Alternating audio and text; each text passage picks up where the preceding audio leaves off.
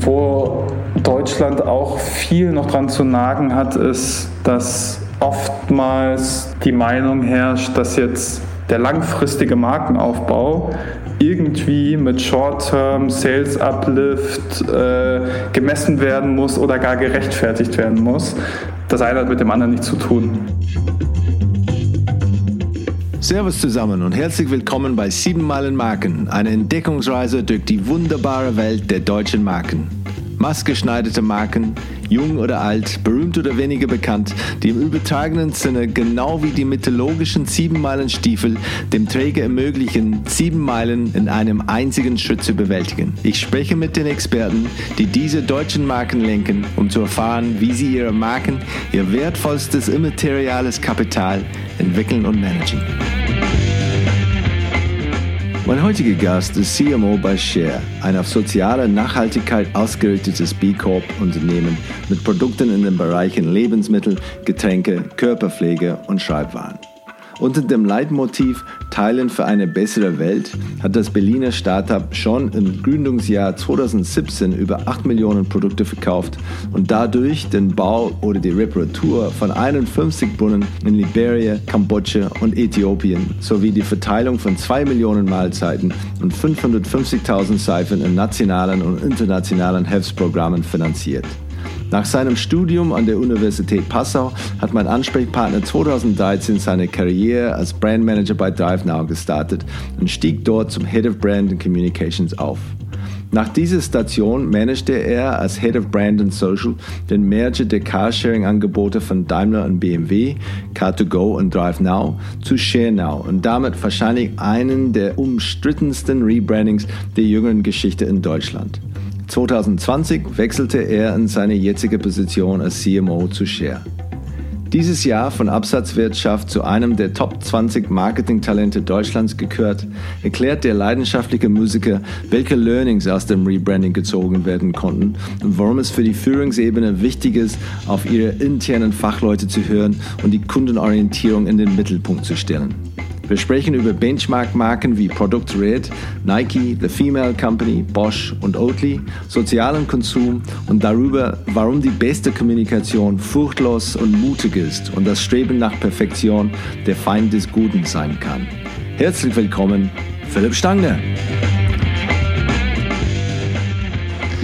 Ja, Philipp, dann äh, es, es freut mich sehr, dass, äh, dass wir ähm, nach ein paar Anläufe dann auch dann äh, in dich das äh, toi toi toi, dass es äh, dass heute klappt und wir miteinander sprechen. Ähm, vielleicht kannst du mir ein bisschen erzählen äh, über deinen deinen Wurzel. Wo bist du aufgewachsen? Wo kommst du ursprünglich her? Ja, ja. Ähm, mich freut es auch total, dass es heute geklappt hat. Äh, auch äh, hallo an alle Zuhörer an der Stelle. Vielen, vielen Dank, äh, John, an dich für die Einladung. Äh, ich freue mich, dabei sein zu können und äh, hoffe auf eine, auf eine spannende Session. Ja, ähm, zum Werdegang, oder wo komme ich her? Ich bin einunddreißig Jahre alt, ähm, ich wohne aktuell in Berlin, bin aber in München geboren und größtenteils dort auch aufgewachsen. Ähm, ich liebe auch noch meine Heimat.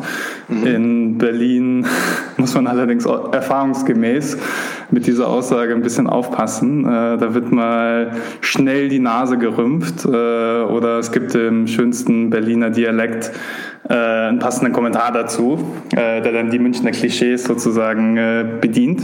Aber ich fühle mich hier total wohl. Ähm, Berlin hat auch so seine Vorzüge gegenüber München, ganz klar. Ähm, ich bin in München zur Schule gegangen, ähm, war davon ein Jahr lang vor dem Abi in der elften Klasse in einem Austauschjahr in den Staaten im Süden von Connecticut. Ähm, das war für mich ein total prägsames Erlebnis. Äh, zum ersten Mal weit weg, alleine von zu Hause. Ähm, Anzug als äh, Schuluniform tragen zu müssen, statt irgendwie Hose und T-Shirt. Ähm, dann der amerikanische Lehrer ist auch grundlegend anders als der äh, deutsche Lehrer, also mehr Drill Sergeant äh, als Coach gehabt, äh, aber auch die Lehrer teilweise. Dann Study Hall gehabt. Ähm, zu dem Zeitpunkt hat man in Deutschland auch schon rauchen und trinken dürfen. Man war sechzehn Jahre alt. Das ging in Amerika natürlich gar nicht. Äh, dafür wurdest du der Schule verwiesen. Also es war schon ein sehr krasses Gegenteil zu Deutschland. Ähm, aber im Nachhinein war es eine super Erfahrung. Ich kann das jedem nur empfehlen, wenn man die Chance hat. Ähm, für die persönliche Weiterentwicklung war es super. Und das Schulsystem, gut, das ist jetzt auch schon ein paar Jahre her, aber ich habe gefühlt in dem einen Jahr dort drüben gelernt, so viel wie in drei Jahren in Deutschland. Also das war knackig, aber einfach besser, muss man sagen. Wie es jetzt heute ist, keine Ahnung. Meinst du, meinst du fachlich, das ist dann irgendwie die, die, die Fächer, die man gelernt hat, da seid ihr irgendwie tiefer reingegangen oder breiter oder, oder was, weil das überrascht mich, weil ich dachte, mhm. zumindest im Vergleich zu Neuseeland, der deutsche Schulsystem ist wirklich streng äh, und was man lernt, wenn es geht um tatsächlich um, um, um Tiefgang und Inhalt und so weiter, das finde ich schon ähm, für, für, wenn man sagt, okay, das ist vielleicht ein Fach, den man nach der Schule nie wieder braucht oder verwendet, äh, wirklich, äh, wirklich sehr detailliert. Hm, ja.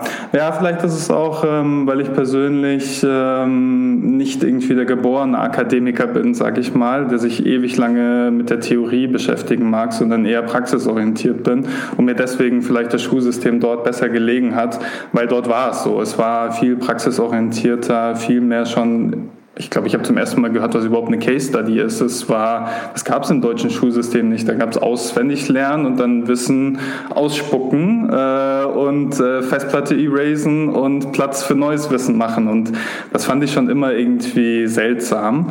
Ähm, ich glaube, im deutschen Schulsystem wird dir so ein bisschen Gehorsam und Disziplin beigebracht. Das stimmt wahrscheinlich. Aber ich fand das nicht so, für mich persönlich nicht so relevant wie wie wie ähm, die Art, wie die amerikanischen Lehrer das einem beigebracht haben und eher praxisorientiert und an richtigen Beispielen erklärt. Hat es denn deine, deine, ähm, deine Nachschulepläne äh, beeinflusst? Oder, oder waren sie sowieso noch nicht fest, dass du dann, äh, weil da warst du warst sechzehn, siebzehn, sowas ja, in diese Richtung? Ja. Die waren, die waren tatsächlich noch nicht fest. Also ich glaube, es hat mich geprägt, aber ich wusste danach jetzt nicht genau, das ist es, das, was ich machen möchte. Zumal ich auch ähm, parallel zur Schule in der Jugend viel gesungen habe. Ich war bereits als Kind, also mit, mit Schulanfang, glaube ich, hat es angefangen, in einem Knabenchor tätig, Tochter Knabenchor, ich weiß nicht. Echt? Wow, ob, ob okay. das was, sagt ihr was? Oh, absolut. Mein ja. Sohn hat sich dann äh, dafür auch irgendwie dann, äh, weiß nicht, die sind auf, auf seine, seine ähm, äh, was war das? Ich glaube, in, Kindergarten, so war wirklich dann vor, vor der Schule, ja. war wirklich, weil die, die hatten einen sehr starken Chor ähm, und ähm, aber da, da war ich, muss ich sagen, ein bisschen verdächtig, ähm, was da, ich finde toll, was sie singen, aber die ganze Programm, was man da unterschreiben muss und wie streng das alles zugeht, da, ja, wir haben, wir haben das nicht gepusht und er hat gesagt am Ende, nee, dann vielleicht doch nicht und ähm, das war auch für, für uns okay, aber wie war es denn für dich, die, dieses Erlebnis? Also ähm, damals als Junge fand ich es furchtbar äh, okay. und wahnsinnig unsexy. Also ja. ähm, es war natürlich toll für die Eltern und auch für die Großeltern, die fanden es super. Ähm, so wie du sagst, es war echt eine harte Schule. Ja. Ähm, es war viel Training, es hat viel auch Zeit, Freizeit geraubt, äh, die man eigentlich eher mit seinen Freunden verbringen wollte.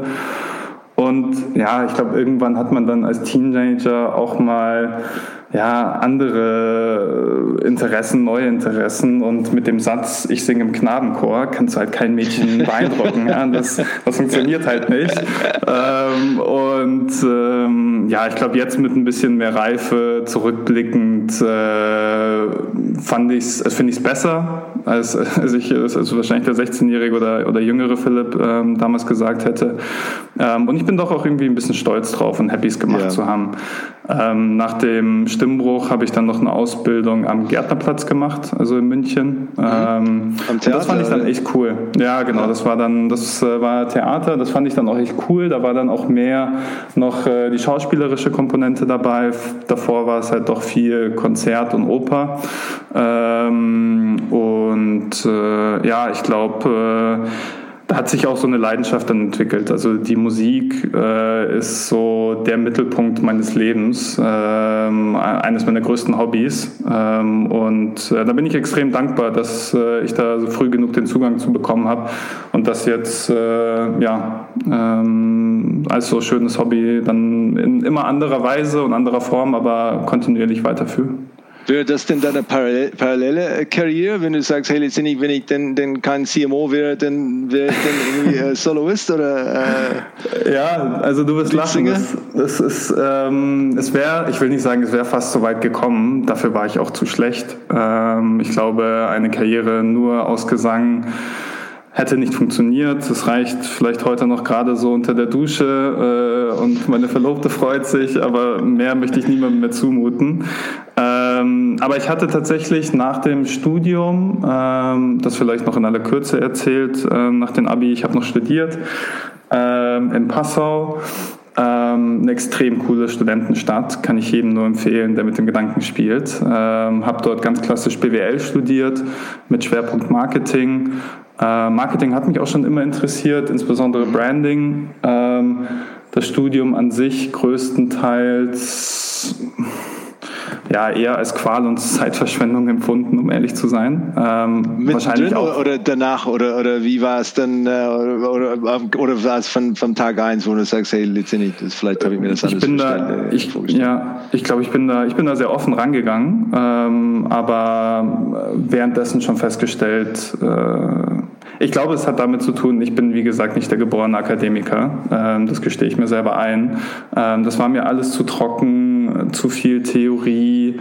Das war nichts für mich. Also ich habe das dann noch abgeschlossen, aber für mich war schnell klar, ich möchte in die Wirtschaft und ich möchte sofort anfangen zu arbeiten und nicht noch einen Master dranhängen. Und hatte dann tatsächlich Ähm, Äh, überlegt, äh, meinen Einstieg bei einem Plattenlabel zu machen. Ähm, mhm. Ich habe während dem Studium angefangen, als D J aufzulegen, ähm, um quasi das Hobby Musik ein bisschen weiterzuführen und äh, habe mich dann bei verschiedenen Plattenlabels beworben. Ähm, das hat aber alles nicht geklappt. Wahrscheinlich, äh, also es waren hauptsächlich Berliner Plattenlabels und wahrscheinlich haben die sich gedacht, da kommt der Münchner an, äh, der Knabenchor, der ist viel zu uncool für uns. Äh, das wird niemals funktionieren. Es war auch alles initiativ, da gab es so gut wie keine Jobangebote oder Stellenbeschreibungen online. Ähm, Deswegen äh, hat dann ja die Karriere in der Musik äh, bisher nicht gefruchtet, aber ich hatte dann das große Glück, eine andere sehr, sehr coole Stelle zu finden und habe dann da meinen Berufseinstieg gemacht ähm, und das bereue ich bis heute nicht, weil das war, das war echt eine coole Zeit dann oder yeah. Die Zeit, die dann angefangen hat, äh, war, war sehr cool. Ja, ich glaube, ich glaube, die die die schönen Zeiten waren mit der Plattenbranche äh, dann oder Musikbranche irgendwie dann mit digitalen äh, Dateien irgendwie vorbei. Ich glaube, die, die schönste Zeit war bis zu den neunziger Jahren. Ähm, vielleicht noch diese diese erste C D-Phase, aber danach ich habe auch dann eine kurze kurze Zeit in einer Platten äh, Plattenlabel hier in München gearbeitet und ähm, ich glaube, dass äh, du bist gut woanders gelandet. Da, mm. Dass du das so so sagen. Also, ja. Interessant und spannend und das zu lernen, wie die Branche funktioniert, aber ähm, wirklich äh, nicht, äh, nicht ohne als, äh, als Branche. Und äh, so du bist dann bei, ähm, was war es denn damals? Das war dann DriveNow, oder? Bist du da gelandet? Oder war es noch B M W? Oder wer war offiziell dein, dein hm. Arbeitgeber damals? Das war, das war DriveNow. Also ja. ähm, mir war es wichtig, trotzdem was zu finden, wo ich ein Interesse dran habe, im besten mhm. Fall eine Leidenschaft für habe. Ähm, Mir war es auch wichtig, das habe ich jetzt in dem Beispiel Plattenlabel leider weniger gesehen, aber es war damals auch eher so ein Bonus für mich, was zu finden, was irgendwie sinnvoll ist und nachhaltig. Mhm. Und mit DriveNow habe ich echt eine super Kombination aus Interesse, Leidenschaft, nachhaltig und sinnvoll gefunden, denn das ist jetzt ein anderes Hobby von mir oder Leidenschaft, ist das Automobil. Also so, wenn du bei mir ins Kinderzimmer reingelaufen bist, dann bist du erstmal über, weiß ich nicht, wie viele Playmobil-Autos gestolpert und R C-Cars und äh, ganz klassisch klischeehaft alles im Zimmer mit Autopostern zugehangen. Also ähm, ich bin da wirklich, äh, glaube ich, sehr fanat in Autos, finde das wahnsinnig spannend und, und interessant, ähm, wollte aber gleichzeitig auch nicht irgendwie einen Einstieg bei einem Konzern machen. ähm, sondern eher bei einem, bei einem kleineren Unternehmen anfangen. Ja, und äh, DriveNow hatte damals eine, eine Stelle ausgeschrieben, ähm, erst noch als Praktikant, dann aber in, in Festanstellung und ähm, habe dort als Marketingmanager angefangen. Wir waren ein extrem kleines Team. Das kann man sich, oder es ist wahrscheinlich auch schwer vorzustellen, das ist jetzt auch eine Weile her und damals war es auch noch kleiner, aber wir saßen da in einem Wohnzimmer, das war tatsächlich eine Wohnung, sechs Leute und haben dort irgendwie versucht, Carsharing in den Mainstream zu heben. Und ähm, hat natürlich den großen Vorteil, dass wir mit äh, B M W und Sixt als, äh, als Mütter dieses Joint Ventures ähm, zum einen irgendwie Infrastruktur hatten, finanziell auch äh, gebackt waren und viel Erfahrung auch im Bereich Management natürlich dann hatten. Ähm, und äh, das Schöne war eigentlich, man konnte typisch in einem Startup früh viel Verantwortung äh, übernehmen. Äh, ich hatte eine tolle Chefin, äh, die mich wahnsinnig viel gefördert hat. Ähm, und war dann, würde ich mal sagen, quasi sowas wie ein Trainee im Marketing, auch wenn es offiziell das nicht war, aber man hat sehr, sehr viel mitbekommen, die verschiedenen Facetten im Marketing. Habe aber recht früh den Fokus dann gelegt auf Markenführung und Kampagne. Äh, genau, das wie, war der Einstieg. Wie war B M W als, als Ausbilder oder, oder der, der, innerhalb vom, vom Konzern? Hat man die Möglichkeit, das, äh, sich weiterzubilden? Oder war es eher on-the-job-learning, learning by doing? Ja, viel eher das. Man hat auch, ähm, man hat auch äh, versucht, sich nach und nach von dem Konzern zu lösen und als eigenständiges Unternehmen wahrgenommen zu werden. Ähm, man kann sich das so vorstellen, wenn du als fifty-fifty Joint Venture geboren wirst, ähm, wo beide Mutterkonzerne starke Meinungen haben ähm, und du eigentlich dein eigenes Ding machen willst, dann ist das wahnsinnig schwer, solange du die immer noch im operativen Tagesgeschäft und äh, in Strukturen an dich gebunden hast.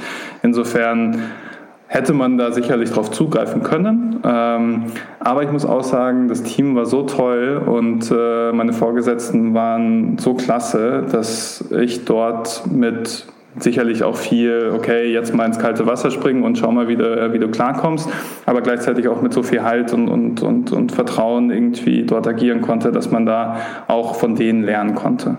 Und wie, wie war es eine Mischung aus, äh, aus Konzernflüchtlinge und, äh, und, und Externen, äh, die nur dazu gekommen sind? Oder wart ihr eigentlich generell neu? Ähm, oder wie war es denn aufgestellt mit die, diese, dieser Hintergrund von, von deinen Kollegen? Ja, also ich glaube, das wurde wahrscheinlich in den Verträgen so geregelt, dass ein Geschäftsführer von B M W sozusagen okay. kommt und ein Geschäftsführer von Sixt. Ansonsten war es echt eine ziemlich bunte Truppe, gemischt aus Externen, die eigentlich wenig Kontakt mit B M W und Sixt hatten. Operativ gab es wahrscheinlich noch im Bereich Flottenmanagement den meisten Kontakt hin zu Sixt und vielleicht auch den einen oder anderen Kollegen, der davon kam, einfach weil da natürlich auch eine ganz starke Expertise war im Bereich Fuhrparkmanagement und Flottenmanagement. Das hat man, das hat man gerne mitgenommen, auch im Bereich I T. Wie, wie lange nach, der, nach dem Launch bist du dann, dann eingestiegen? Wann war der Launch von, von DriveNow? Ähm, aus der Erinnerung heraus würde ich sagen, war das drei Jahre später. Also man war gerade, man war in vier deutschen Städten und ich bin zum Hamburg-Launch gekommen und das war auch dann der erste Städte-Launch, den ich mitbekommen habe ähm, und zusammen mit meiner Vorgesetzten dann umgesetzt habe. Und war, war die Hauptaufgabe dann, dann den Markt irgendwie zu bilden, letztendlich, dass äh, das Autosharing eine, eine tolle Sache ist oder eher euch da zu positionieren gegenüber Konkurrenten oder war das eine Mischung oder was, was war eigentlich der, der, der Hauptaufgabe damals? Mhm. Ähm, also äh, ich hängt sicherlich auch ein Stück weit auf, äh, davon ab, wen du fragst. Ähm, B M W hat das sicherlich lange Zeit als, als Marketingkanal angesehen, als Instrumentarium, um jüngere Zielgruppen den Zugang zu ihren Autos zu ermöglichen, wie eine bezahlte Probefahrt ähm, mit weniger Hindernissen, weil bei einer normalen Probefahrt musst du erstmal zur Niederlassung gehen, musst mit dem Verkäufer sprechen, musst ihn überzeugen, dass du auch wirklich interessiert bist und mit ein bisschen Glück kriegst du dann ein Auto. Ähm, Ich glaube, es gab irgendwann mal einen Punkt, wo man festgestellt hat, hey, damit kann man ja tatsächlich Geld verdienen. Und Moment mal, wir sehen eh einen Shift äh, im Mobilitätsverhalten äh, der Gesellschaft, insbesondere in Städten. Also lass uns das mal jetzt ernsthaft angehen. Und äh, ich glaube, das hat man irgendwann festgestellt. Und dann war das Ziel schon klar. Einerseits natürlich unseren damaligen Konkurrenten noch, Car to Go, äh, die zu dem Zeitpunkt auch noch größer waren, äh, Paroli zu bieten.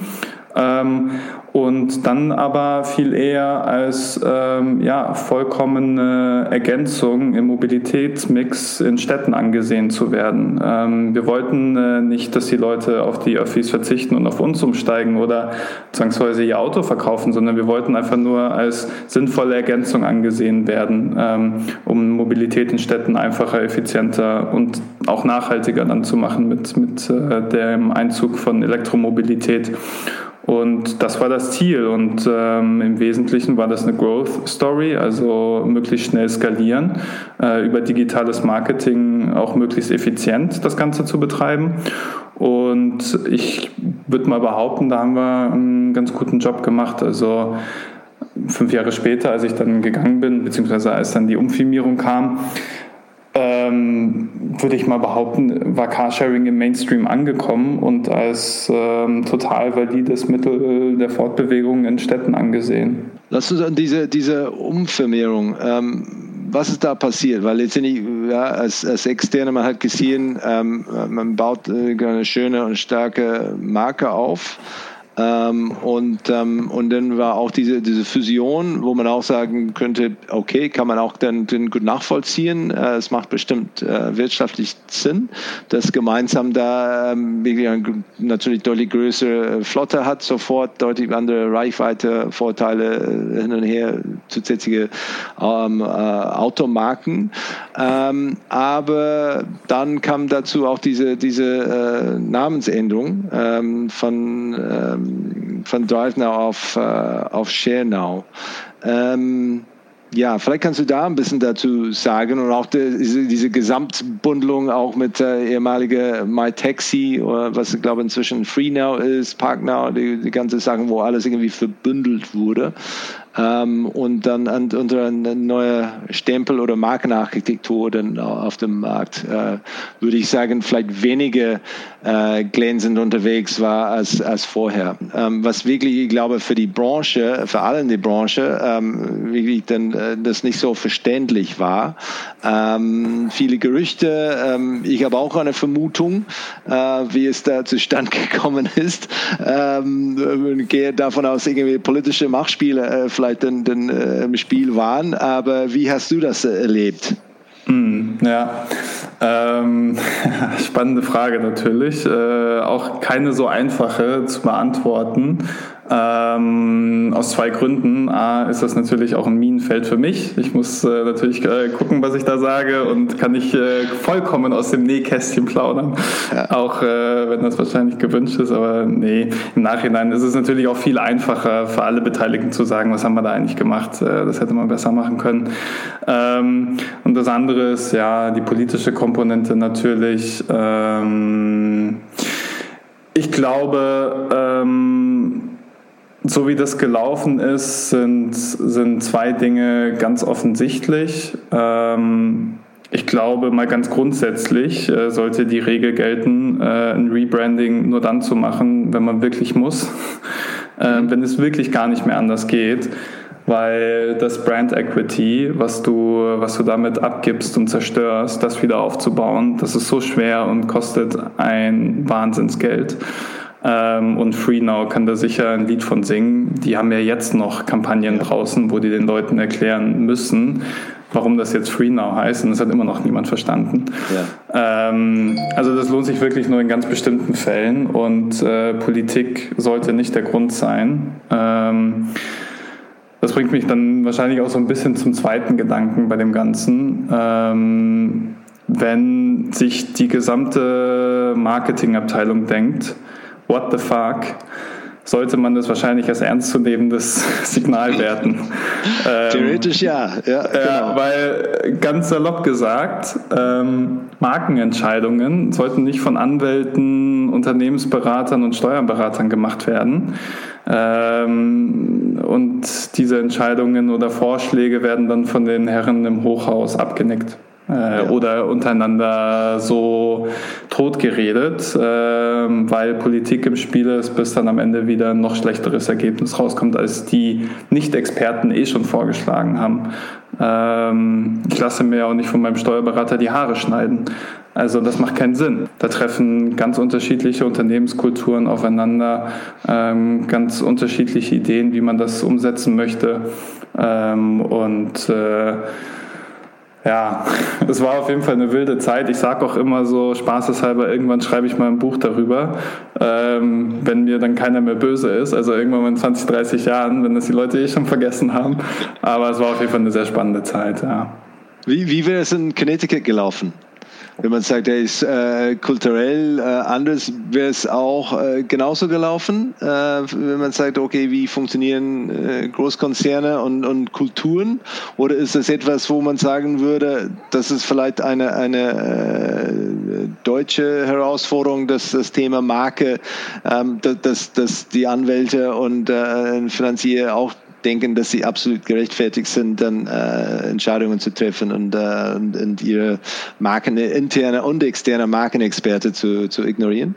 Hm, ja, ich kann das gar nicht einschätzen, wie das jetzt in Connecticut, glaube ich, als, als, als äh, Vergleich äh, genannt ablaufen würde. Ich glaube, ganz grundlegend ähm, ist es leider noch gang und gäbe, dass in vielen Unternehmensentscheidungen Marke als ähm, vielleicht nicht wichtigster Punkt angesehen wird, mindestens aber als äh, ja, Thema, was man so am Rande irgendwie behandelt oder von anderen Entscheidungen ableitet. Ähm, da ist dann die Unternehmensstruktur wichtiger oder wie die Firmierung aussieht ähm, oder ob B M W der Meinung ist, das hört sich jetzt zu sehr nach Mercedes an.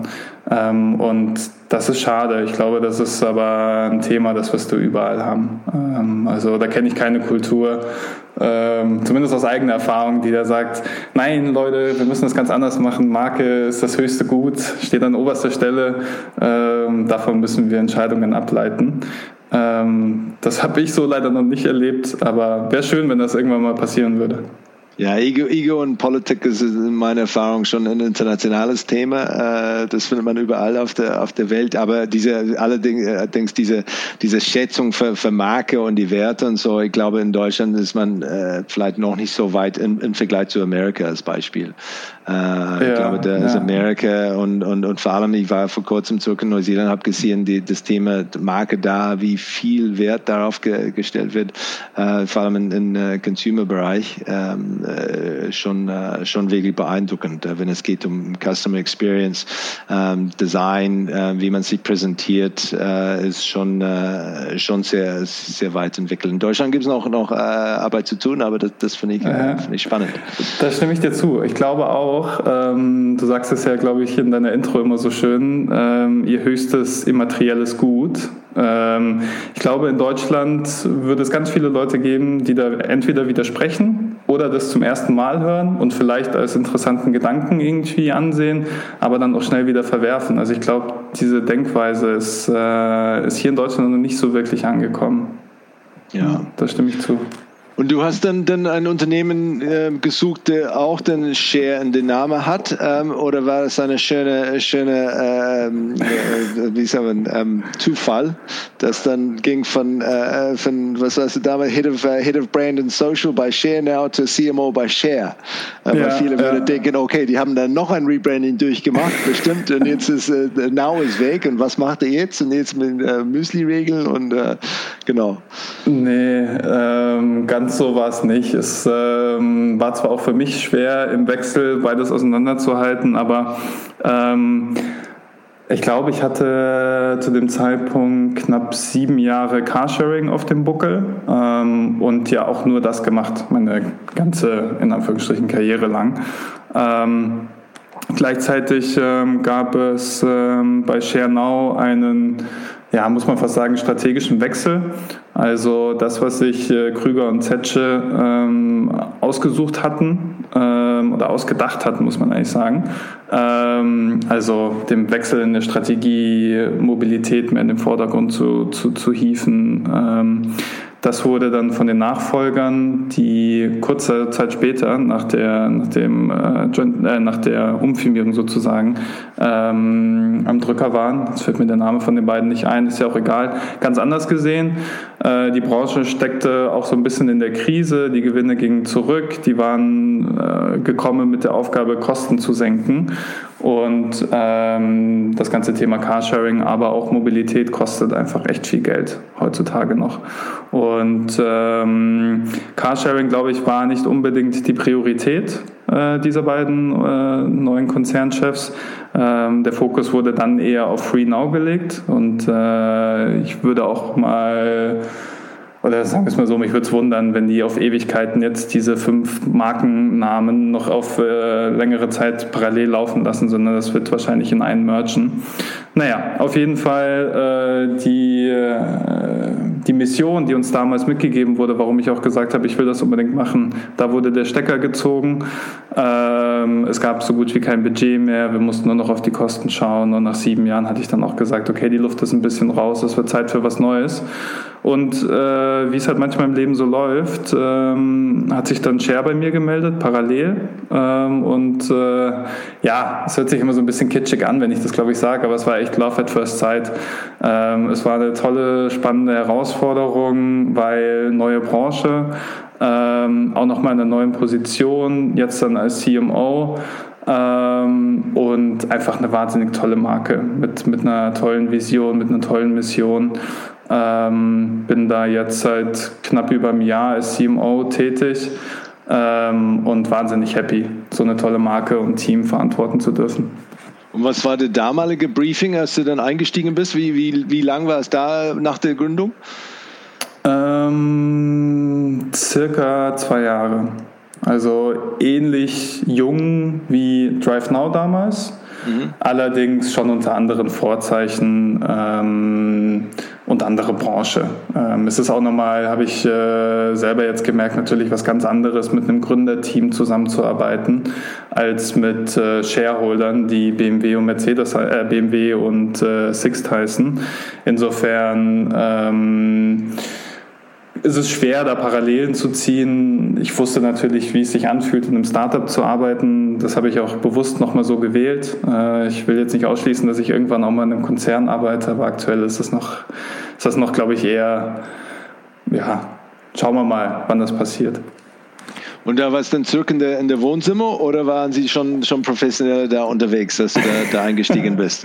Ja, ähm, wie beschreibt man unser Büro? Ähm, wahrscheinlich genauso, wie man sich irgendwie ein Berliner Startup, purpose-driven, angehipstertes Büro vorstellt. Also wir sind äh, mitten in Kreuzberg, ähm, in einem, äh, wie ich jetzt lernen durfte, auch sehr geschichtsträchtigen Haus. Also ähm, das ist in zweiter Reihe, so ein Backstein, Gebäude, so ein typisches in Berlin, ähm, war früher, glaube ich, mal wahrscheinlich eine Fabrik oder, oder äh, sowas in der Richtung, wurde im Krieg auch äh, leicht äh, zerbombt, das sieht man auch noch in Teilen, und wir sitzen dann da oben im, äh, im Dachgeschoss bei entspannten fünfunddreißig Grad im Sommer, und im, und im Winter ist es, äh, ist es äh, dafür viel zu kalt, aber ähm, die Atmosphäre dort ist toll, äh, das Team macht das aus, und das Büro ist wirklich sehr schön. Und gibt es wirklich eine, I mean, ich bin auch in, in München, äh, oder ich bin in München, äh, gibt es tatsächlich eine Berliner Startup-Szene, wo man sich irgendwie immer die gleichen Leute sieht und trifft und, und, äh, und so weiter, oder äh, nicht unbedingt? Äh, Also ähm, doch, ich würde sagen schon. Also ja. Das ist schon, ob man das jetzt Szene nennen will, weiß ich nicht, aber es ist schon, es ist schon so, dass es einen gewissen Kreis gibt, äh, wo sich, glaube ich, die Menschen dann auch äh, drin bewegen. Ähm, das würde ich schon sagen, ja. Und hattest du denn mehr, mehr Freiheit oder diese, diese oder sind die Entscheidungen äh, deutlich schneller und vielleicht logischer zu, zu verfolgen im Vergleich zu der, der, der die, die Stelle beim konzernartigen Startup? Ähm, nee, würde ich gar nicht sagen. Also ich hatte das große Glück auch äh, zu Zeiten von ShareNow, aber auch bei DriveNow immer eigentlich in der Lage zu sein, äh, natürlich in Absprache mit meinem Vorgesetzten, äh, Entscheidungen frei treffen zu dürfen. Ähm, Das muss ich sagen, äh, das ist nach wie vor unverändert und ich glaube auch, also für mich auf jeden Fall ein wichtiger Punkt, ähm, um, um im Job glücklich zu sein. Und was sind die, denn die, die wichtigste ähm, Zielgruppen von, von Share? Hm. Ja, ähm, das ist spannend. Das ist äh, gerade auch eine Frage, mit der wir uns selber sehr intensiv beschäftigen. Ähm, man ist, ähm, wie ich empfinde, in den letzten Jahren ähm, schon teilweise spitz ähm, unterwegs gewesen und ähm, ich glaube, man hat so ein bisschen Potenzial tatsächlich äh, auch äh, ja, nicht ausgeschöpft, indem man gesagt hat, okay, lass uns das doch mal in den Mainstream, in den Lifestyle hebeln, wo Social Consumption etwas wahnsinnig Cooles wird und nicht nur in der Öko-Ecke abhängt, sage ich jetzt mal salopp gesagt, und nach Jutebeutel riecht. Ähm, und äh, insofern sind wir gerade selber so ein Stück weit auf der Suche, ähm, wie jetzt unsere neue Zielgruppe tatsächlich aussieht. Ähm, bisher sind wir da sehr datengetrieben unterwegs gewesen und haben auch sehr viel mit äh, Marktforschungsinstituten zusammengearbeitet, um mal im Kern zu verstehen, mit dem, mit wem wir es zu tun haben, einfach weil die Leute auch viel einfacher für unsere Produkte konvertieren. Aber irgendwann ist da die Luft raus. Ja? Dann hast du nicht mehr die Potenziale in der Zielgruppe, um weiter zu skalieren. Und an diesem spannenden Punkt äh, befindet sich gerade Share. Das ist, glaube ich, eine, eine, eine sehr interessante Phase. Ähm, es wird jetzt auch nochmal der, der Grundstein sozusagen gelegt für das Wachstum in den nächsten Jahren. Wir, wir überlegen uns also, welche Trends wird es in den kommenden Jahren geben, auch im Bereich Konsum, und wie schaffen wir die Wünsche, äh, die unsere Zielgruppe in der Zukunft dann haben wird, äh, hoffentlich noch besser als jetzt äh, zu adressieren. Ähm, wir entwickeln unsere Marke eigentlich ständig weiter und bei großen Änderungen hat das natürlich viele Auswirkungen auf das gesamte Unternehmen. Es muss also gut überlegt sein, auf welches Pferd wir da jetzt setzen wollen. Und alle Bereiche müssen sich abgeholt fühlen. Und ich glaube, das ist gerade der, der, der spannende Punkt, an dem wir stehen, also Markenführung und die Entwicklung nochmal genau unter die Lupe zu nehmen und aufs Next Level zu tragen. Share hat einfach wahnsinnig viel Potenzial. Und seid ihr international unterwegs oder ist der Fokus eher auf Deutschland, auf den deutschen Markt oder europäisch? Wir sind jetzt, äh, wir sind in Deutschland gewachsen und groß geworden, ähm, haben parallel noch den österreichischen Markt und äh, opportunistisch äh, auch den tschechischen Markt. Aber klar, ähm, es soll da nicht aufhören, sondern die Idee ist, äh, das Ganze größer zu machen. Verstanden. Und, und wo, wo schaut man hin, wenn es geht um, okay, wo, wo holt man Inspiration, wenn es geht um, äh, um das Thema, das Thema Nachhaltigkeit? Wo, wo, oder wo guckt man, wo man sagt, schau mal, was die machen, äh, ist das nicht toll? Hm. Habt ihr denn interne ben- oder Benchmarks äh, intern verwendet? Ähm, das Interessante ist, im Bereich sozialer Nachhaltigkeit ist es echt noch ein Blue Ocean. Also da gibt es wahnsinnig wenig äh, andere Unternehmen, die das äh, wahnsinnig toll oder inspirierend umgesetzt haben. Es gibt natürlich die klassischen N G Os, ähm, die ich jetzt aber weniger als Benchmark im Bereich Marketing ähm, in Betracht ziehen würde, auch einfach, weil die zu stark reglementiert sind mit dem, was sie machen dürfen und können, politisch gesehen, und die Budgets auch einfach nicht da sind. Ähm, es gibt einen ganz spannenden Kandidaten in, in Australien, ähm, das ist ein Unternehmen, das heißt Thank You, ähm, was sehr ähnlich funktioniert auch wie Share. Also auch da wird äh, sozusagen als Gegenleistung, wenn du ein Produkt kaufst, äh, an einen Menschen in Not gespendet, mal vereinfacht gesagt. Und ähm, die haben es, äh, oder was ich finde, was sie sehr, sehr gut machen, ist Storytelling und Kampagne. Ähm, die äh, schaffen es echt, mit ihren Botschaften viel Relevanz zu erzeugen. Ähm, Vom Branding her würde ich mich jetzt von denen, lasse ich mich auch inspirieren, aber wird das, glaube ich, so für den deutschen Markt nicht funktionieren. Und ansonsten gibt es natürlich jetzt mal weitergesteckt schon andere Marken, von denen wir uns inspirieren lassen. Die sind dann aber eher in der ökologischen Nachhaltigkeit zu Hause, ähm, manchmal auch kombiniert soziale, ökologische Nachhaltigkeit. Ähm, Oatly sicherlich als ganz prominentes Beispiel. Äh, ich selber bin auch ein Riesenfan von Oatly, ähm, weil die sind immer on brand. Ähm, ich mag dir ihren Ansatz, äh, boldes Marketing zu machen, äh, auch so diese fearless Attitude zu haben. Ähm, ja, und so ein bisschen auch mal kontrovers sein zu dürfen und als Marke nicht unbedingt perfekt sein zu müssen. Ähm, ich glaube, als deutsches Beispiel auch nochmal ganz interessant für uns, ähm, wo auch viel Inspiration, ähm, wo wir uns auch viel Inspiration holen, ist Female Company. Ähm, ich würde sagen, insbesondere für Content und Campaigning auch. Das machen die, finde ich, sehr, sehr stark. Ähm, ansonsten, ich meine, äh, wenn man sich jetzt mal anguckt, okay, von der, von der Markenarchitektur her ist es ja so, dass wir die Besonderheit haben, dass wir Cross-Category sind. Also wir sind nicht nur Purpose-Driven, sondern Cross-Category. Und da, da gibt es leider auch nicht so viele Benchmarks, die du dir anschauen kannst. Da gibt es noch so Sachen wie Virgin. Die haben das, äh, kann man jetzt drüber streiten, ob das der Weg zum Erfolg war, aber die sind zumindest mal dafür bekannt. Ähm, Product Red vielleicht noch als Beispiel. Ich weiß nicht, ob du die kennst. Ähm, nee, stimmt nicht.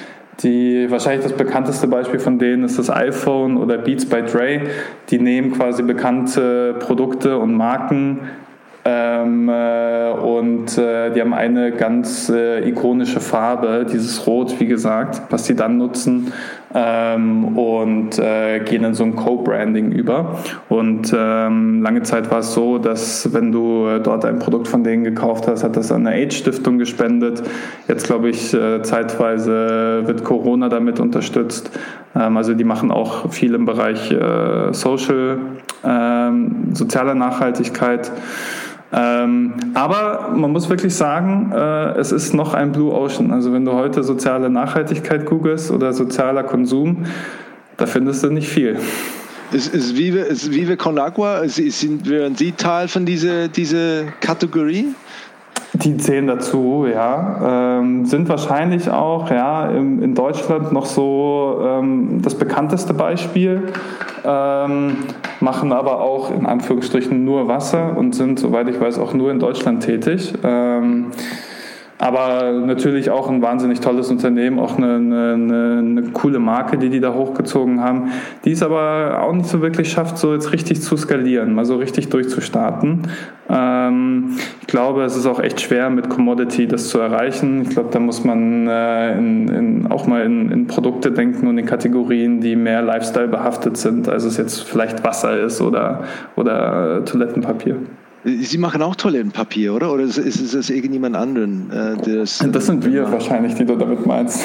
Ja, das könnte sein. Ich habe es definitiv irgendwo, irgendwo gesehen heute. Okay, das ist eine gute Idee. Aber du glaubst dann vielleicht doch nicht, dass es schwierig ist? Man braucht eher hochwertige äh, Kategorien? Ja, es ist, ich glaube, die Mischung macht es wahrscheinlich, aber du willst ja irgendwie sexy sein. Also ja. Du willst ja Begehrlichkeiten entwickeln. Ähm, und äh, du musst es ja, im besten Fall schaffst du es halt so, dass du wirklich Word of Mouth und Friend Referral ähm, so antriggerst, dass es irgendwann so cool wird, mit einem Share-Produkt äh, gesehen zu werden, dass du das auch aus anderer Motivation kaufst und nicht nur weißt, was Gutes tut. Ja, also ich nutze mal das Beispiel, wir haben es dann geschafft, äh, eine richtig geile Marke zu bauen, wenn der Konsument X Y Z mit seinem Wasser in die Uni reingeht und das auf den Tisch stellt und alle um sich herum ihn denken, hey, cooler Typ, der hat jetzt ein Share-Wasser gekauft ähm, und äh, nicht zum Adelholzner, Evian oder wie sie alle heißen gegriffen. Und das ist natürlich einfacher, in diesen, in diesen Lifestyle auch vorzudringen, wenn du das mit Produkten schaffst, die halt einfach ja lifestyleiger sind als jetzt Beispiel Toilettenpapier. Ist es eine Herausforderung, diese, diese Balance zu halten, ähm, ähm, wenn es geht um ähm, so viel wie, wie möglich, ähm, dass das Geld an die, an die ähm, Leute, die es brauchen, dass es da, da rankommt ähm, und Sachen wie, wie ähm, Markenmaßnahmen oder Marketingmaßnahmen. Ähm, darf man, darf man wirklich hochwertig produzieren oder, oder muss man das eigentlich dann eher hausgemacht irgendwie äh, so aussehen lassen, obwohl es vielleicht dann hochwertig produziert wird? Bekommt man auch auch dann ein bisschen Pushback äh, von Leuten, weil sagen, hey, schau mal, es ist denn, ja, was für eine Infrastruktur ihr habt oder wie viel Geld hier ausgegeben wird für, für Themen, die es nicht direkt äh, anderen unterstützt. Ist das etwas, wo man dann immer das, da, damit irgendwie konfrontiert wird? Hm. Ähm, das ist eine potenzielle Gefahr, ähm, die wir so selber aber noch nicht spüren. Was wahrscheinlich auch daran liegt, dass bisher noch keine allzu große Kampagne oder äh, Budget-Marketing-Maßnahmen gesteckt wurde. Ähm, das ist aber etwas, was man auf den Schirm haben muss, was wir auch viel diskutieren. Ähm, Gleichzeitig ähm, ist es so, dass wir auch wahnsinnig viel in-house produzieren. Also eigentlich mit wenigen Ausnahmen ist die gesamte Wertschöpfungskette, die wir im Marketing haben, äh, wirklich in-house. Ähm, also wir haben ein sehr agiles Team, was hands-on, Ärmel hochkrempelnd äh, unterwegs ist. Und äh, geht nicht, gibt's nicht, ist sozusagen äh, die, die Mentalität. Und damit kommt man dann schon recht weit. Gibt es denn Kanäle äh, oder, oder Maßnahmen, wo du sagst, das ist jetzt dann ähm, irgendwie uns wichtiger geworden als, äh, als vielleicht vor, vor sechs Monaten? Ich glaube, das entwickelt sich stetig weiter. Ähm, Ich würde gar nicht jetzt äh, eine Prognose abgeben wollen, was in sechs Monaten vielleicht der nächste Kanal ist oder was jetzt, was jetzt gerade irgendwie ähm, das Beste für uns ist. Ich glaube, ähm, ganz grundlegend schauen wir uns das kontinuierlich an. Also ähm, wir versuchen auch immer mal wieder, äh, das habe ich jetzt, das ist mittlerweile schon so ein bisschen beflecktes Tuch für mich, weil ich das schon seit Jahren probiere, ein ordentliches äh, Marketing-Mix-Modeling aufzustellen, was nicht nur äh, gemacht wird, damit äh, man irgendwie Argumentation Richtung C E O hat, äh, um zu sagen, wir machen jetzt T V und hier, ich kann es dir beweisen, dass das was bringt, sondern wirklich um fundiert davon Ableitungen zu treffen, ähm, um ähm, dann für die nächste Kampagne sozusagen schlauer zu sein und Dinge besser zu machen. Das ist wahnsinnig schwer. Ich glaube, uh, About You ist da schon recht weit. Die haben aber auch eine ganze Abteilung, die sich nur mit dem Thema kümmert. Und ich glaube, die sind, soweit ich das weiß, so ein bisschen dabei der, der Vorreiter, was das angeht. Und wir lassen uns, so gut es geht, dadurch inspirieren. Ähm, dann siehst du natürlich die Effekte aus Corona. Ähm, die ganze Out-of-Home-Branche, auch wenn sie behauptet, äh, sie hätte es nicht, hat natürlich geblutet. Ähm, das Jahr für die war schlecht und viele Marken haben dort nicht eingebucht. Und auch wir waren da sehr zögerlich unterwegs. Ähm, die digitalen Kanäle funktionieren einfach immer noch sehr gut ähm, und äh, lassen sich halt so gut steuern. Wenn es halt dann mal nicht klappt, dann stellst du halt die Kampagne ab und dann ist, dann ist nichts passiert, wohingegen so ein Out-of-Home-Flight gebucht ist und wenn dann die dritte Welle kommt, dann Pech gehabt. Dann hast du, sitzt du auf deinen Stornokosten und, äh, oder lässt die Kampagne trotzdem weiterlaufen, damit schon einem schlechten Ergebnis. Insofern ist es gerade, glaube ich, für alle Marketeers extrem schwer, diese Frage zu beantworten mit, ich weiß, dass dieser Kanal gerade für mich funktioniert und ich allokiere die Budgets äh, in den nächsten sechs Monaten genau dahin. Ähm, unser Job ist gerade, glaube ich, nicht einfacher geworden. Ja, das stimmt. Und was ist denn äh, eure wichtigste Marken-Touchpoint? Hm, ganz klares Regal. Okay. Ähm, es gibt keinen geileren Touchpoint äh, als das Regal. Wahrscheinlich mh, noch an zweiter Stelle ein Aufsteller, also ein Display nennen wir das, oder eine Zweitplatzierung. Das heißt, das kannst du dir so vorstellen, wenn du im Supermarkt reingehst, diese ganzen ja, Pappaufsteller, manchmal aus Holz, manchmal auch ganz hochwertig, die dann in den Gängen stehen, wo Marken ihre Produkte draufstellen, ähm, noch die Chance haben, eine Botschaft äh, als Headline draufzuschreiben und ein bisschen ein bisschen äh, ja, Image rüberzubringen. Das sind rein aus R O I-Gesichtspunkten die besten Touchpoints, die man, die man so haben kann, als, als Konsumgütermarke zumindest. Und ich glaube, dicht gefolgt davon, kommt so ein bisschen drauf an, wie die, wie die, wie die Journey auch aussieht und, und wie die Zielgruppe drauf ist. Also dadurch, dass wir ja im Kern eine Cross-Category-Marke äh, sind, ähm, mit unterschiedlichen Zielgruppen, mit unterschiedlichen Bedürfnissen, müssen wir das auch für jedes Produkt eigentlich äh, immer gesondert evaluieren. Ähm, digital funktioniert einfach deswegen sonderlich gut als dann wahrscheinlich zweitwichtigster Touchpoint, weil skalierbar, steuerbar und wahnsinnig gut targetierbar. Also ich kann da halt, äh, ja, wissen glaube ich alle halt die Zielgruppen wahnsinnig gut schneiden. Sind die dann den Retailers dann, wenn, wenn Point of Sale so wichtig sind, ähm, oder so, so wichtig ist, sind die Retailers denn eine, eine äh, wichtige Zielgruppe für euch? Muss man, muss man sie auch besonders überzeugen, ähm, um, um Produkte da zu, zu kaufen und, und, und auszustellen? Oder kriegt man schon diese Nachhaltigkeitsbonus im Vergleich zu einem anderen Startup, wo es geht, hey, wir haben nur ein cooles Produkt und äh, eine coole Verpackung und äh, es wird sicherlich gut gehen? Ähm, Oder, oder sind die sind die Retailers, ist es eigentlich egal, Hauptsache die Margen sind, äh, sind für sie dann ja. äh, schön. Ja, ähm, da bin ich wahrscheinlich gar nicht so sehr der Experte, der es jetzt irgendwie vollkommen richtig beantworten kann. Ich habe jetzt selber ja quasi das eine Jahr Erfahrung ähm, im, im Retail. Ähm, mich würde es wundern, wenn wir es schwieriger hätten als andere, in Anführungsstrichen, normale Marken. Ich glaube schon, dass das hilft. Ähm, auf der anderen Seite sind wir natürlich auch im knallharten Wettbewerb zu unseren Konkurrenten und das Produkt muss überzeugen, das Design muss überzeugen, der Preis muss stimmen. Wenn all das irgendwie nicht gegeben ist, dann wird es auch für uns schwer, dort äh, dann äh, im Regal zu landen. Insofern ist jetzt vor allem die Aufgabe auch von meinem Team, ähm, ein Design zu entwickeln, ein Produktdesign äh, zu entwickeln, was auch dem Retailer natürlich gefällt. Der kauft das ja ein, äh, gleichzeitig aber auch unserer Zielgruppe entspricht. Also wir haben immer B zwei B und B zwei C als, äh, als Zielgruppe, die wir, zu, zu, äh, ja, die wir berücksichtigen müssen, teilweise auch mit unterschiedlichen Wünschen. Ähm, insofern nicht immer eine einfache Aufgabe. Und dann gibt es unser, unser Sales-Team, was bei uns Partnerschaften-Team heißt, die dann mit den Retailern sprechen und dort die Produkte verkaufen.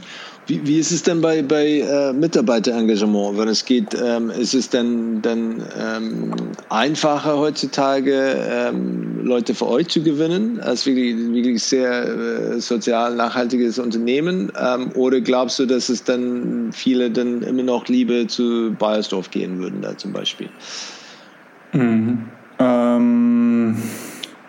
Dieser, dieser persönliche Purpose, weißt du, wie wichtig ist es denn, denn äh, Leute, die vielleicht als äh, Absolventen ähm, auf dem Weg sind, wie idealistisch äh, ist, ist die, die, die junge Generation, wenn es geht um, um Berufseinstieg, oder ist es einfach alles pragmatisch und wo ist der beste Name, ähm, oder ist es tatsächlich, dass äh, genauso wie man äh, vielleicht in der Uni ein paar äh, soziale Engagements hat, dass es dann auch sagt, hey, das sieht auch gut auf meinen Lebenslauf äh, aus, als äh, im Vergleich zu äh, Tabakkonzernen. Ja, also ich glaube, grundlegend ähm, ist es schon so, auch als Trend festzustellen, dass insbesondere jüngere Generationen immer mehr Wert darauf legen, ähm, etwas mit, in Anführungsstrichen, Purpose zu machen. Ähm, mindestens aber etwas, was irgendwie sinnhaftig ist äh, und im besten Fall dadurch auch nachhaltig.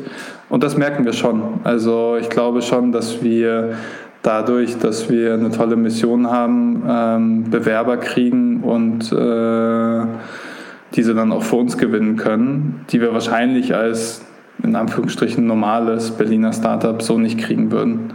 Ähm, ich glaube schon, dass es, dass es das uns einfacher macht. Ähm, ich glaube, das muss am Ende des Tages jeder selber für sich beantworten, was einem da wichtig ist. Beides hat seine Vor- und Nachteile. Ähm, ich würde immer jemandem empfehlen, ähm, den Berufseinstieg äh, mindestens bei einem Startup zu machen, einfach weil ich wahnsinnig tolle Erfahrungen damit gesammelt habe. Und wenn man dann noch was findet wie Share, was purpose-driven ist, umso besser. Und, und kannst du dir das nach äh, oder, oder vorstellen, ähm, Purpose einzuführen an Unternehmen, die, die nicht irgendwie äh, diese direkte Beziehung hat zu Purpose, weil letztendlich bis jetzt warst du dann äh, mit, mit beide Arbeitgeber, dann die waren sehr stark fokussiert. Äh, vielleicht der eine eher vielleicht kommerzieller unterwegs, aber trotzdem wie eine gesellschaftliche Mehrwert. Ähm, wäre es vorstellbar oder oder wie wie bewertest du das das Thema Purpose? Ist es ein Hype oder, oder ist es etwas, wo man sagt, nee, da muss man auch als äh, Toilettenpapierhersteller braucht man auch einen Purpose? Ja, ja. Ich muss gerade äh, an äh, einen äh, sehr geschätzten äh, Kollegen von mir denken, der äh, jetzt sagen würde, Purpose ist das Unwort äh, des Jahres, insbesondere in unserer Branche oder wahrscheinlich jetzt auch schon ja. seit mehreren. Ähm, und ja, ich glaube, es gibt keinen größeren Fauxpas als äh, Purpose zu machen, ohne Purpose zu sein.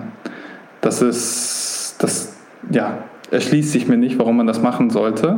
Ähm, Vor allem, weil auch äh, nicht nur die jüngeren Zielgruppen, sondern auch die älteren Zielgruppen mittlerweile ja so mündig sind, äh, dass sie sofort durchschauen, wenn das irgendwie nur eine C S R- oder Bullshit-Kampagne ist, um irgendwie ein bisschen Greenwashing zu machen. Also, wenn man es ernst meint, oder wenn man das machen will, dann muss man das auch ernst meinen. Und dann muss man seinen Unternehmenskern danach ausrichten. Dann muss das gesamte Unternehmen mitmachen. Ähm, wenn die Marketingabteilung sich denkt, wir müssen mal was für Purpose machen, weil das uns irgendwie gut stehen würde, das kann nur in die Hose gehen. Das, äh, das bringt meiner Meinung nach gar nichts. Also ich glaube, es ist, es ist ein schöner Trend, der aber nicht ausgenutzt werden sollte von Marketeers, ähm, weil sie der Meinung sind, das ist das effizientere Marketing oder das steht mir besonders gut. Wenn das ein Unternehmen sich vornimmt und umsetzen will, be my guest, das finden, glaube ich, alle toll. Aber es sollte nicht nur Trend sein. Ja, ja diese, diese, alles, was irgendwie als Aufkle- Aufklebe funktioniert, funktioniert nicht, nicht, nicht so gut. Und das ist auch genau das Thema C S R, wo ich Ich glaube, das ist eine, auch eine ja, Gewissenswäschung, ähm, Reinigung. Ähm, da kann man, oder soll man vielleicht einfach die äh, Geschäftsprinzipien äh, einfach anfassen. Ja? Oder ist einfach, dann, dann braucht man kein C S R. Wenn man dann nachhaltig und, und, äh, und, und äh, ethisch unterwegs ist, dann, ja, wofür braucht man C S R? Das ist dann, ja. Alles steckt alles, alles da drin. Gibt es etwas dann deiner Meinung nach, was das Thema äh, Marke in Deutschland ein bisschen zurückhält? Ähm, ähm, ich glaube, ganz allgemein gesprochen sicherlich. Ähm, wir hatten es ja eingangs schon so ein bisschen thematisiert. Ähm, Ich glaube, dass bei vielen Entscheidern und auch im Management äh, noch nicht angekommen ist, dass äh, Marke eigentlich äh, wahnsinnig wichtig ist. Ich glaube, da werden, da werden viele, viele Chancen vertan. Ähm, ich glaube, ganz grundlegend, ähm, und das führt, und das, ja, vielleicht hat das auch damit zu tun, ähm, wird der Kunde einfach als, als, als, als Mittelpunkt der Entscheidungen viel zu oft äh, nicht gesehen. Und äh, der Kunde sieht halt äh, im ersten Moment eine Marke. Und der muss diese Marke gut finden, der muss diese Marke verstehen. Weil wenn er das nicht tut, dann bist du schon mal aus dem Relevant Set raus. Dann hast du noch irgendwie teuer Geld für Werbung ausgegeben, aber war nichts. Also ähm, ich glaube, fehlende Customer Centricity als grundlegendes deutsches Phänomen gepaart mit äh, wahrscheinlich auch wenig Markenverständnis in, in, in, äh, im, im Management. Management führt dann dazu, dass da meiner Meinung nach schon Fehler passieren. Ähm, der typische Werdegang eines, keine Ahnung, C F Os, ja, der stolpert leider wenig oder vielleicht sogar gar nicht über Marke. Und, und auch wenn man jetzt äh, den typischen Werdegang eines C E Os angeht, heißt das ja nicht, dass er in der Vergangenheit unbedingt dann mal Marketingteams geleitet hat oder, oder, oder verantwortet hat.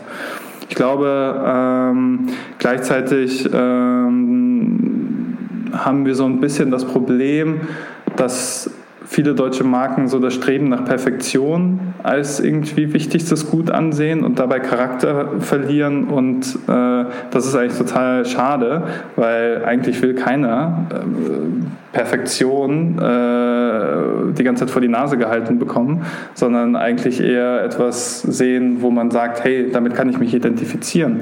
Das bin ich. Ähm,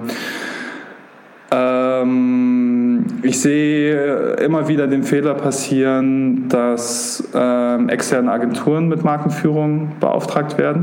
Ähm, ich finde, das ist etwas, das darf und sollte man nicht an extern geben. Das muss aus dem Inneren passieren. Ähm, ich bin jemand, der auch gerne mal risikobereit ist bei Marke und Kommunikation.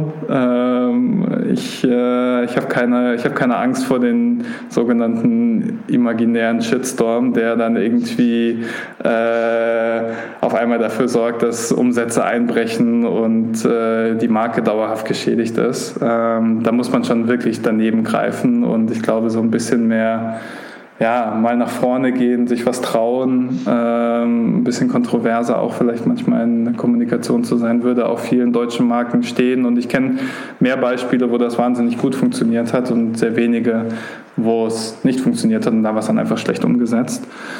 Ähm, und ich glaube, wo Deutschland auch viel noch dran zu nagen hat, ist, dass oftmals die Meinung herrscht, dass jetzt der langfristige Markenaufbau irgendwie mit Short-Term, Sales-Uplift äh, gemessen werden muss oder gar gerechtfertigt werden muss. Ähm, das eine hat mit dem anderen nichts zu tun. Ähm, und das wird aber oft nicht so gesehen. Und dann wird mal eine Kampagne gemacht, da sagt man, jetzt haben wir mal Budget, jetzt machen wir was für die Marke. Und dann stellt man fest, ja, jetzt hat sich der Umsatz aber nicht verdreifacht, um Gottes Willen.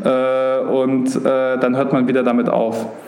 Und dann war das ein Tropfen auf dem heißen Stein. Und, und Markenführung ist ein, ein, eine langfristige Investition, die sich über Jahre kumuliert und dann zum Erfolg wird. Und ähm, ja, das wird, äh, glaube ich, oftmals so noch nicht gesehen. Hast du diese, diese Risikobereitschaft, hast du das gelernt oder entwickelt, oder warst du immer so eine, wo du sagst, hey, letztendlich, ja, ähm, scheitern kann man auch dann äh, Sachen daraus lernen, und letztendlich, wenn man nichts, äh, nichts probiert, dann lernt man nicht und kommt man auch nicht weiter. Ähm, oder war es, ähm, ja, hast du das aus einer, einer Stelle oder so, so gelernt? Mhm.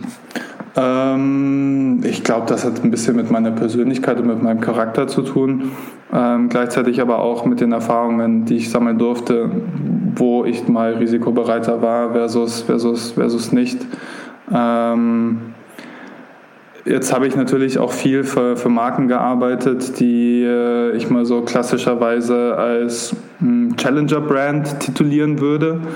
Ähm, da ist es natürlich auch nochmal einfacher, äh, so eine Entscheidung zu treffen, wohingegen, ja, äh, keine Ahnung, Bosch sich wahrscheinlich vor Like a Bosch in die Hosen gemacht hat, ähm, und ich es bis heute auch noch äh, erstaunlich finde, dass so ein Unternehmen, so eine Kampagne, so, so ein, ja, fast schon Rebranding überhaupt macht, ja.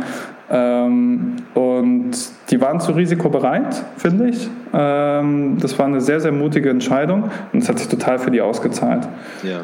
Ähm, und ich glaube auch, ähm, das führt mich vielleicht wieder so zu meinem Punkt äh, zurück, ähm, so das Streben nach Perfektion, ähm, auf die perfekte Entscheidung zu warten, das ist meiner Meinung nach gar nicht so wichtig. Viel wichtiger ist, eine Entscheidung zu treffen und dann im Prozess sich anzupassen und daraus zu lernen. Und das funktioniert halt nur, wenn man mal einen großen Schritt nach vorne macht.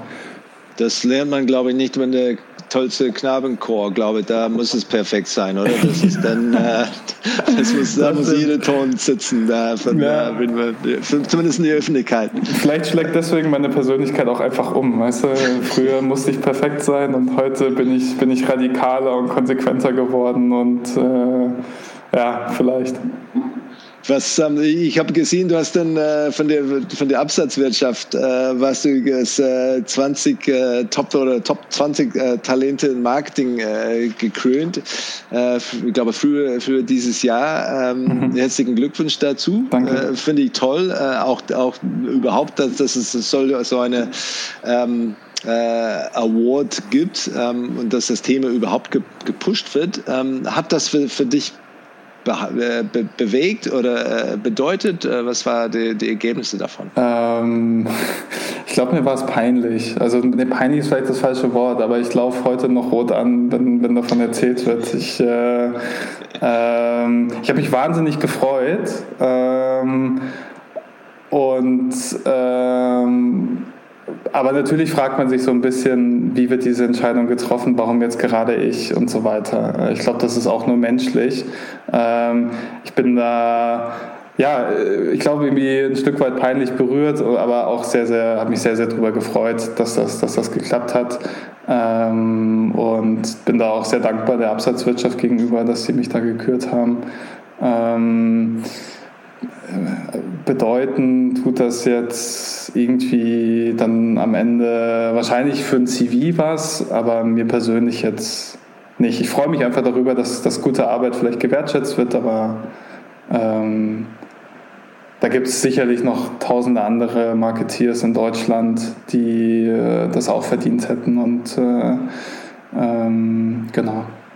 Ja, deine, deine Reaktion sagt viel dafür, warum du so ein, ein würdiger äh, äh, Gewinner bist äh, von, von so einer Benennung, äh, weil das ist nicht unbedingt äh, so selbstverständlich an äh, deutsche, deutsche Konzernen, dass man auch so eine, eine äh, Anerkennung bekommt und nicht das irgendwie sofort irgendwie dann von alle äh, Häuser dann ganz so laut wie möglich da äh, pausant. Ähm, Genau, welchen, welchen Rat würdest du einem, einem jungen Menschen geben, der, der eines Tages eine, eine, auch so ein, eine, eine, eine, ähm, äh, Preis gewinnen möchte? Oh. Nicht, ähm, nicht, mehr, nicht mehr studieren, äh, habe ich das richtig verstanden? Oder braucht man das als Art den Eintrittskarte? Ist das etwas, ja, wo man sagt, doch. diese Ak- Akkreditierung? Äh, oder? Doch, das braucht es schon noch. Also ähm, es gibt sicherlich auch manche Berufe, wenn du bei B M W irgendwie äh, Abteilungsleiter werden willst, da ist dann der Master irgendwann Voraussetzung oder noch höher, da brauchst du einen Doktor. Ähm, deswegen, das weiß ich aber auch nicht. Ich kann es mir nur vorstellen. Es kommt so ein bisschen drauf an, was man machen will. Mir hat's, also ich habe bis jetzt noch an keiner Stelle gespürt, dass der fehlende Master irgendwie ein, ein, ein Stolperstein war. Ähm, insofern, ich glaube, das muss man, das muss man individuell beurteilen. Ähm, was ich, was ich glaube ich mitgeben kann, ist, ähm, mach es mit Leidenschaft.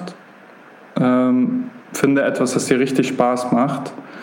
Ähm, meiner Erfahrung nach kommt die Kraft immer aus dem Inneren. Ähm, man sollte sich also so früh wie möglich damit beschäftigen, was seine Träume sind. Das ist die große Kraft, die du hast. Hör darauf. Ähm, ich glaube, genieß den Prozess. Also äh, das kann manchmal irgendwie schnell gehen, wenn man Karriere machen will. Ähm, dann gehört eine riesen Portion Glück dazu. Äh, das hatte ich zum Beispiel. Also ich glaube, ein ganz großer Boost für mich war, dass meine Vorgesetzte, ähm, die liebe Berit, äh, von der ich auch alles gelernt habe eigentlich, ähm, irgendwann in Mutterschaftsurlaub gegangen ist und ich dann ihr Nachfolger war. Ähm, und das halt zu einem recht frühen Zeitpunkt. Ähm, nach knapp zweieinhalb Jahren habe ich mein erstes Team geleitet. Ähm, ich glaube also auch, ja, irgendwie zu sagen, genieß den Prozess. Ja. Ähm, was man kann, ähm, ist äh, wichtiger am Ende als das, was man hat. Das ist mir persönlich immer ganz wichtig, also auch so ein bisschen, ja, zu sagen, okay, es ähm, kommt jetzt nicht drauf an, welchen Titel du hast oder bei welchem Unternehmen du arbeitest oder wie viel Gehalt du verdienst. Du wirst dein Leben lang noch genügend schöne Titel und Gehalt haben. Also so ein bisschen ähm, eher darauf zu gucken, was man, was man irgendwie am Ende kann und, und, und sich stetig weiterzuentwickeln, seine Kreativität zu nutzen, ähm, sein Skills bewusst sein ähm, und auch ein bisschen mutig dabei sein. Das ist äh, so meine, ähm, meine, meine Erfahrung. Arbeite nur mit Vorgesetzten, die bereit sind, dich zu fördern. Ab dem Moment, wo du feststellst, das ist nicht mehr so, ist das für mich eigentlich schon ein Grund, um den Job zu wechseln. Ähm und ich glaube, ein weiterer Erfolgsfaktor für mich war, arbeite in einem Unternehmen, das wächst. Das erhöht die Karrierechancen äh, um, ungemein, weil äh, wenn du wächst, werden die Teams größer, du wächst mit dem Unternehmen mit und hast einfach viel eher die Chance, dann in auch äh, höhere Position mit mehr Verantwortung reinzukommen. Und äh, Agentur, Beratung, Konzern, Startup, Scale-up, äh, ist alles ist das eher sekundär äh, und eher, dass man wirklich in einem Umfeld hat, wo man sich Sachen probieren kann und viel lernen kann und, und wo es idealerweise Wachstum gibt? Ich Oder ist glaub... es auch wichtig zu, zu sammeln, ja, von, aus verschiedenen Perspektiven und, und Blickpunkten? Ja, also ähm, deswegen auch so der Tipp ähm, von mir, vielleicht in einem Startup anzufangen. Mir hat das ungemein geholfen, zu Beginn Marketing als holistische Disziplin zu verstehen und nicht nur in meinem Bereich, wo ich jetzt Social Media mache, in irgendeinem Konzern Social Media zu machen und nicht zu verstehen, was macht denn eigentlich Brand, was macht denn Kampagne, was macht denn Community und was macht eigentlich Marfo.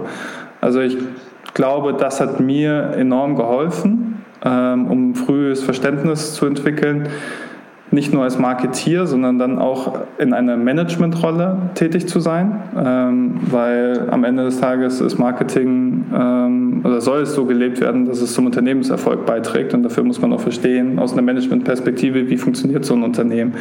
Und diesen Zugang zu diesem Wissen hast du viel einfacher, wenn du in einem Startup arbeitest, wo alles um dich herum passiert und du nicht in deiner Bubble sitzt und ja, Social Media, sage ich jetzt mal, machst.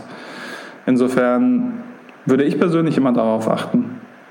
Und ob das dann im Hypergrowth, Growth äh, oder vielleicht auch mal nur in einem kleinen mittelständischen Unternehmen ist, was irgendwie eine neue Venture ausgliedert ist, das ist, glaube ich, zweitrangig. Wenn, wenn du ein unbegrenztes Budget für ein markenbezogenes äh, Projekt hättest äh, und keinen, keinen Druck für ein kurzfristiges äh, R O I zu beweisen, wofür würdest du das Geld äh, ausgeben?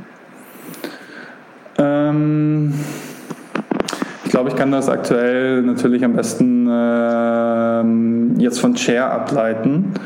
Ähm, ich glaube, grundsätzlich ist es so, dass wir durch das eins plus eins Prinzip von Share, also jedes Produkt, jeder Kauf spendet eine gleichwertige, ein gleichwertiges Produkt an Menschen in Not, ähm, schon heute viel Impact erreicht haben und generieren können. Also so haben wir zum Beispiel mittlerweile mit dem deutschen Markt zusammen mit unseren Partnern D M und Rewe schon über eine Million Menschen ähm, mit Leistungen wie Essen, Hygiene, Getränke äh, erreichen können, was meiner Meinung nach echt richtig stark ist.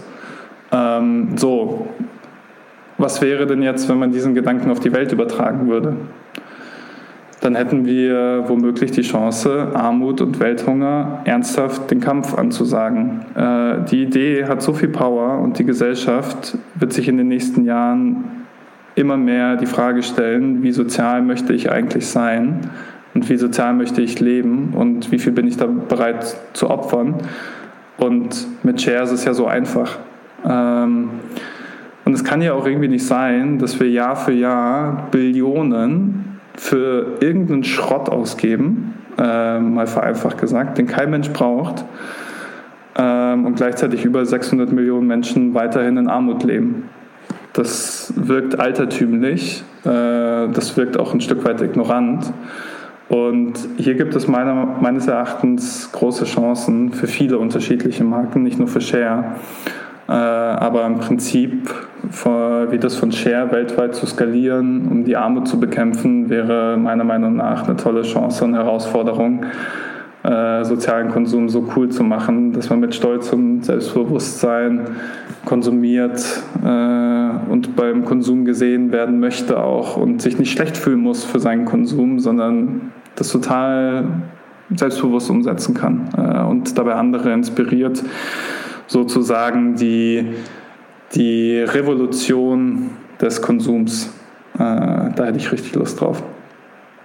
Das finde ich, finde ich spannend. Das, das, das Begriff Revolution des, des Konsums äh, finde ich schon spannend. Gibt es denn, denn äh, deutsche Unternehmen, äh, die du sagen würdest, ähm, die das wirklich richtig angehen, das Thema, weil wir hat viel auf diese Business Roundtable Briefe gehört und was dann alles irgendwie, jetzt geht es nicht mehr nur um Aktien und, äh, und de, den Aktienmarkt dann wirklich so profitabel wie möglich zu sein, sondern soll es auch eine Gesellschaft oder Unternehmen sollen auch eine oder haben eine, eine äh, gesellschaftliche Verantwortung, aber so viel Beweis äh, habe ich noch nicht äh, erkannt. Ja? Und äh, da sind Unternehmen, die wirklich äh, potenziell their money where their mouth is, ähm, sondern es ist dann riecht immer noch ein bisschen wie C S R und äh, wie gesagt dieses Thema Aufkleber.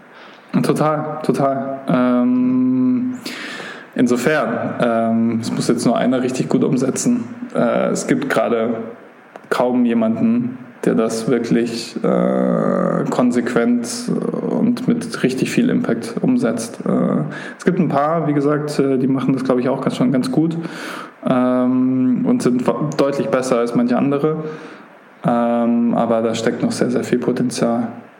Ja, ich glaube, wenn man da nicht damit gestartet hat, ähm, äh, vom, vom Anfang an ist es schwierig, dann irgendwann, da muss so viel Gegenwind sein, da innerhalb ein Konzern und auf den Markt und so weiter, das für, für, für einen Konzern dann, dann äh, umzusteuern, aber äh, hoffentlich wird es dann irgendwann dann ein bisschen, ein bisschen nötig und wir werden auch ein paar äh, und ganz einfach und ganz schnell eine Menge äh, deutsche Beispiele benennen können, aber mhm. so weit sind wir, sind wir leider noch nicht.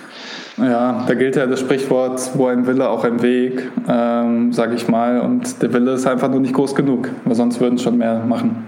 Ja, ja, das stimmt.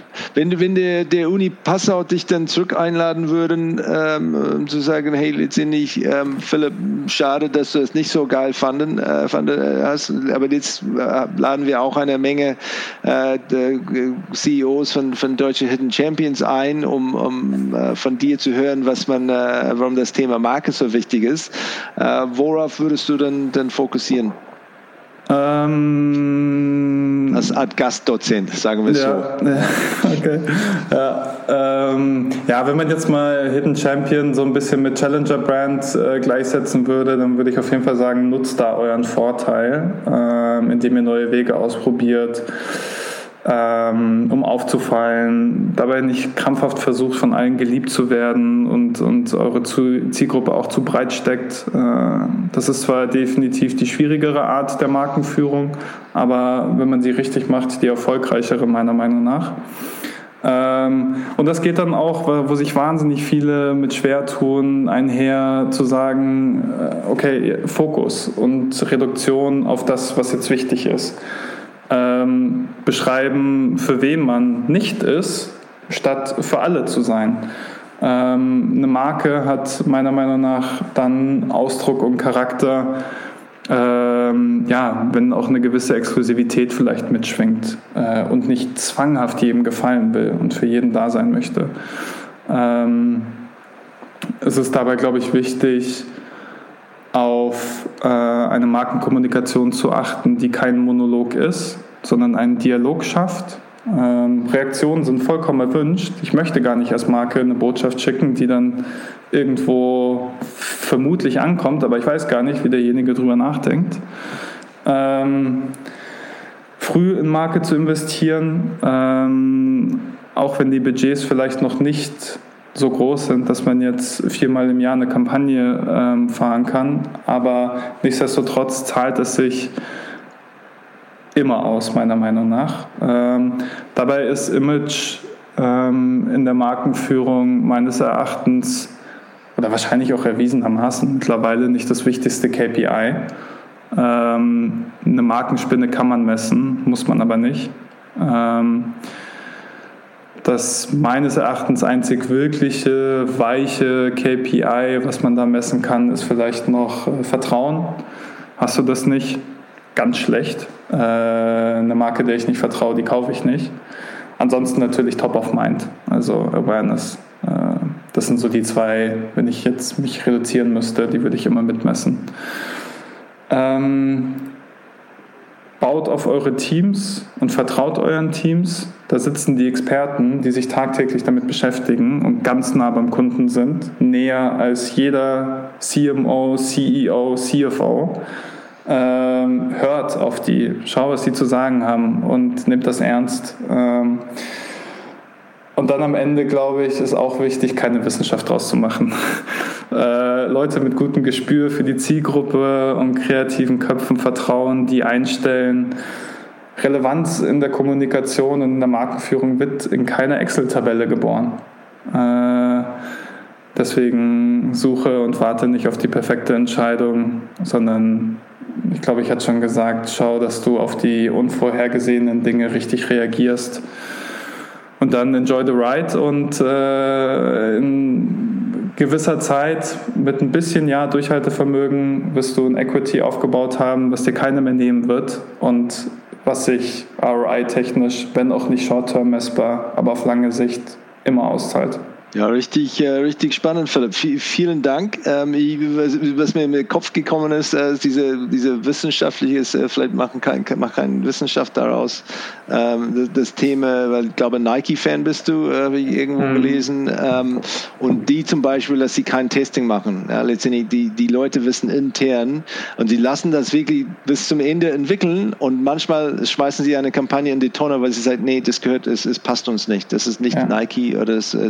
Und sowas, wenn man wirklich das aufbauen kann, dass die Leute wirklich intern, weil die sind eigentlich die Marke und gleich die Konsumenten, dass sie das auch erkennen können, finde ich sehr, sehr spannend. Ja. Vielen Dank für die, für die Zeit und unser Gespräch, fand ich, fand ich richtig spannend und ich freue mich dann, deine Karriere weiter zu verfolgen. Bin, bin gespannt, in welche Richtung es in die, in die Zukunft da gehen wird, ob du da diese, diese Startup Scale-Up und auch Nachhaltigkeit der Branche treu bleibst, ob das auch dann vielleicht Richtung N G O geht oder es doch dann irgendwie Die, die, die Gehälter von, von Tabakkonzernen, da vielleicht nicht, nicht äh, widersprechen kannst. Äh, vielen Dank. Ja, danke auch an dich, John. Ähm, hat richtig Spaß gemacht, war eine coole Zeit. Äh, vielen, vielen Dank für die Einladung und ähm, wenn ich mal in München bin, äh, schaue ich mal, dass wir uns treffen und auch nochmal so äh, persönlich dann kennenlernen. Würde mich, würde mich richtig freuen.